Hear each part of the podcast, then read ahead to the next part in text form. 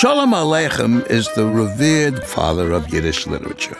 His work is often compared to the great American author Mark Twain. Like Twain, Sholem Aleichem had an ear for the way people talked and lived, and recreated on the page the world of the Jewish shtetl, the small towns in Eastern Europe. In his book, Muttel Pacey, the cantor's son, Sholem Aleichem tells the story of Muttel, a poor orphan who learns to find his own way in the world. In this chapter, Muttel becomes embroiled in one of his big brother's recipes to get rich quick. And as you'll see, it's a true recipe for disaster. The Neighborhood Sneezes by Sholem Aleichem, translated by Aliza Shevrin and read here by Hershey Felder. Guess what we're breaking our heads over these days? Mice. All week, my brother Eliyahu has been studying his little book on how to make money with little investment. From one ruble, a hundred rubles. He's already learned, he says, how to drive out mice, cockroaches, and other vermin. Rats, too. Just let him put a powder in the right place, and not one mouse will be left. They'll run away or die. No more mice. How he makes it, I don't know. It's a secret. Only he and the book know the secret, no one else. He keeps the book in his bosom pocket, the powder in a paper. The powder is reddish and ground fine like snuff. It's called shemeritzi. What is shemeritzi? Turkish pepper. What is Turkish pepper? If you don't stop these what ises, you'll find your head going through the door. That's what my brother Eliyahu says to me. He hates to be asked questions just when he's in the middle of work. I look on and keep my mouth shut. I see that along with the red powder, he has another powder. It also works on mice, but you have to be very careful with it. Deadly poison, my brother Eliyahu says, may be a hundred times to my mother Brucha and me, especially to me, lest God forbid I touch it. It's poison. We make our first test on our neighbor Pessy's mice. An endless horde of mice live there. Her husband is a bookbinder. Moshe is his name.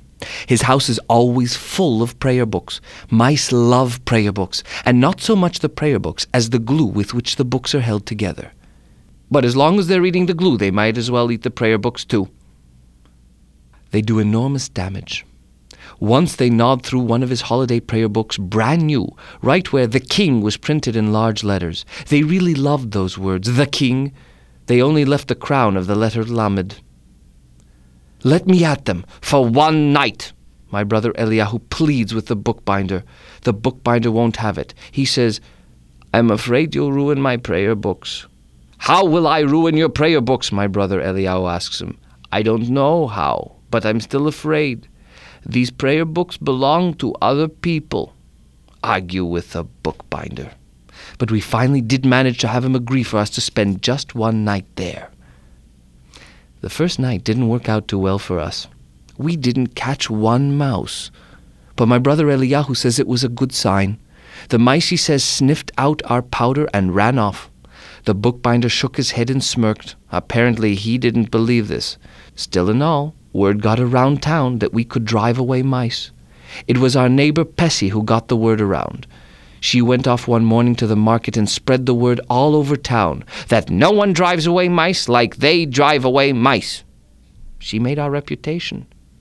Before the mice, it was the kvass she trumpeted all over town, and after that she trumpeted far and wide that we made the best ink in the world. But what did her trumpeting help when no one needed ink? But mice are not the same as ink. Mice are everywhere, in every house. Every homeowner has a cat.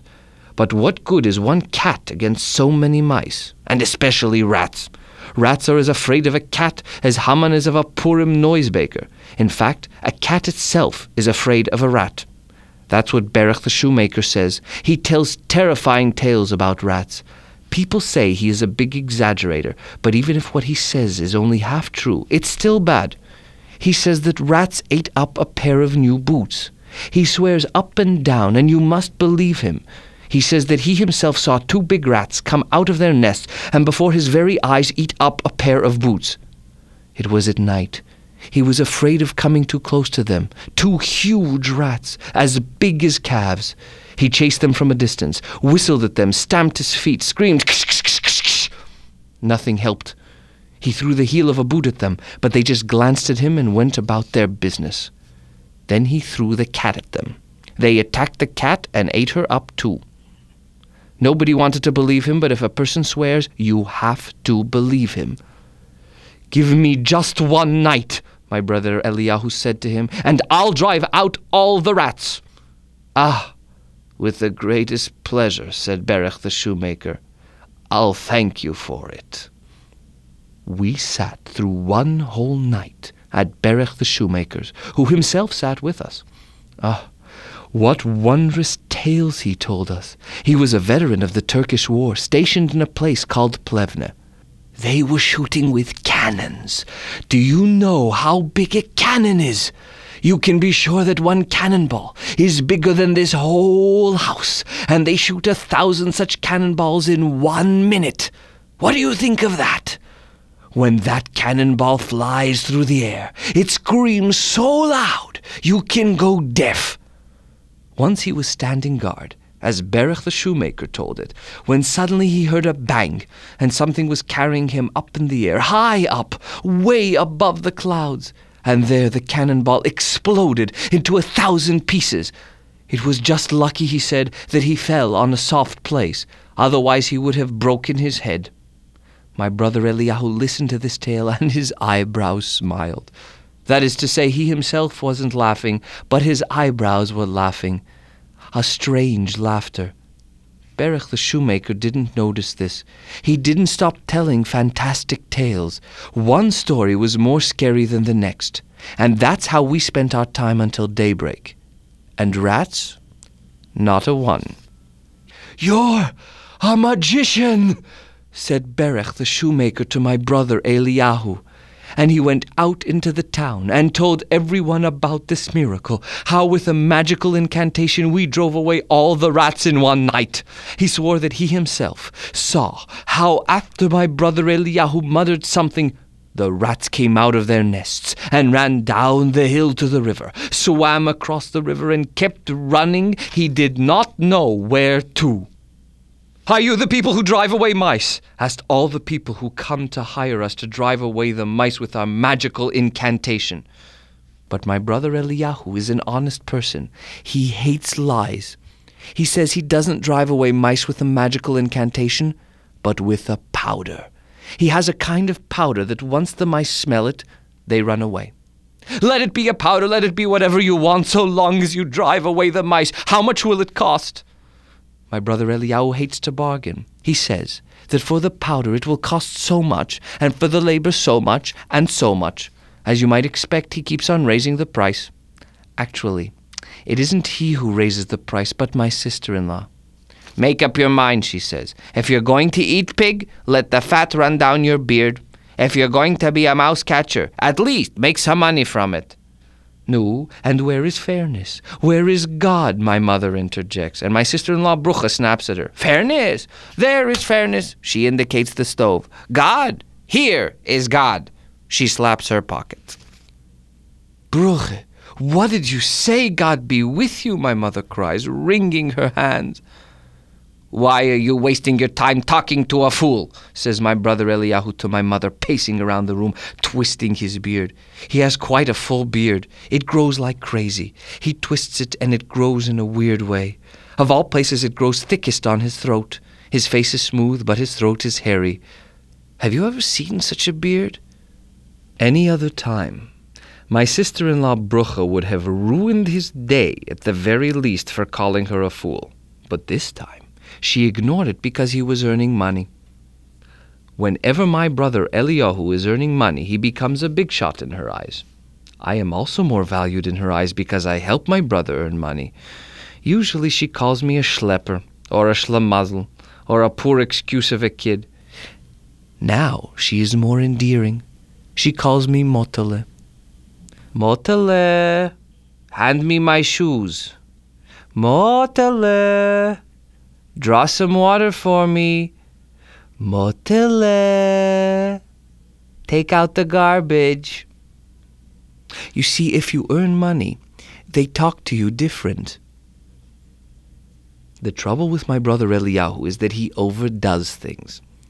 When he made kvass, it was a barrelful. Ink, a thousand bottles. A powder for mice, a full sack. Our neighbor's husband, the bookbinder, told him, Why do you need so much powder? I don't think my brother Eliyahu appreciated this. Had they at least locked the sack up in a closet? But no, they all went off and left me alone with it. Was it my fault that I rode the sack as if it were a horse? Am I a prophet that I should know the sack would burst and all this yellow stuff would come pouring out? It was the powder that my brother Eliyahu used to drive the mice away. It had such a sharp smell, you could faint from it. I bent down and tried to sweep up what had piled, but was seized by a fit of sneezing. Had I inhaled a whole box of snuff, I wouldn't have sneezed as hard. I sneezed and sneezed till I finally ran outside, hoping to stop sneezing. Guess what happened? Along came my mother, who saw me sneezing. She asked me, What's the matter? All I could do was answer her with sneezes and more sneezes and again sneezes. God help me! Where did you catch such a cold? said my mother, wringing her hands. I couldn't stop sneezing and pointed toward the house. She went in and soon ran back out sneezing even worse than I. Along came my brother Eliyahu and saw us both sneezing. He asked, What's the matter? My mother pointed toward the house. He went in and came bounding out, shouting, Who did Achoo! Achoo! It's been a long time since I had seen my brother Eliyahu so angry. He came at me with both hands. It was just lucky he was sneezing, or else I would have really gotten it. Along came my sister in law Brucha and found all three of us holding our sides, sneezing. What's going on in there? Why this sneezing all of a sudden? What could we tell her? Could we so much as utter a word? We pointed toward the house. She went in and ran right out again, red as fire, and assailed my brother Eliyahu. What did I touch? Achoo! Achoo! Along came our neighbor, Fat Pessy. She spoke to us, but none of us could answer her with so much as a word. We pointed toward the house. She too went in and came running out again. What have you? Our neighbor waved her hands in the air. Along came her husband, the bookbinder, looked at us and laughed. what is all this sneezing about? Just go in there. Achoo! we said and pointed toward the house. The bookbinder went into our house and ran out laughing. I know what it is. I smelled it. That's the shemeri. He grabbed his sides and started sneezing. With each sneeze, he lifted himself up on his tiptoes. Within half an hour, all our neighbors and their neighbors and their uncles and aunts and third cousins and their friends, the whole neighborhood from one end to the next was in a sneezing fit. Why was my brother Eliyahu so frightened? Apparently, he was afraid they would let out their anger for the sneezing at him. He took me by the hand, and still sneezing, we ran down the hill to his friend Pinny. It took a good hour and a half before we could even speak like human beings. My brother Eliyahu told his friend Pinny the whole story. His friend Pinny listened thoughtfully, like a doctor listening to a patient. When my brother Eliyahu finished, his friend Pinny said to him, Give me that book. My brother Eliyahu took the book out of his bosom pocket and handed it to his friend Pinny. His friend Pinny read the title From One Ruble, a Hundred Rubles. Remedies made from ordinary ingredients. With your own hands, make a hundred roubles a month and more. He took the book and tossed it into the stove, right on the fire. My brother Eliyahu lunged with both hands to the fire. His friend Pinny held him back. Slow down. Not so fast.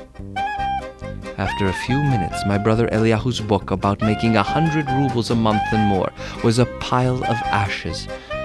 One unburned page remained on which you could barely make out the word Shemeritzi. Achoo! That was The Neighborhood Sneezes by Sholem Aleichem from his book Muttel Pacey, the Cantor's Son, translated by Aliza Shevrin and read here by Hershey Felder.